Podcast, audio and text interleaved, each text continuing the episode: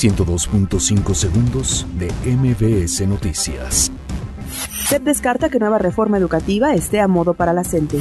Alfonso Durazo estima que Guardia Nacional requiere en un inicio 17 mil millones de pesos. INAI recibe más de un millón de solicitudes de información a través de la plataforma nacional. La Secretaría de Hacienda y Crédito Público coloca bonos por 2.500 millones de euros. La Fiscalía General de la República rescata a 338 inmigrantes centroamericanos en Chiapas. Refuerzan seguridad en la alcaldía GAM tras fin de semana violento.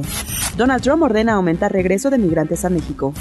Nicolás Maduro nombra a Igor Gavidia León como nuevo ministro de Energía Eléctrica. Parlamento británico rechaza todas las alternativas al Brexit.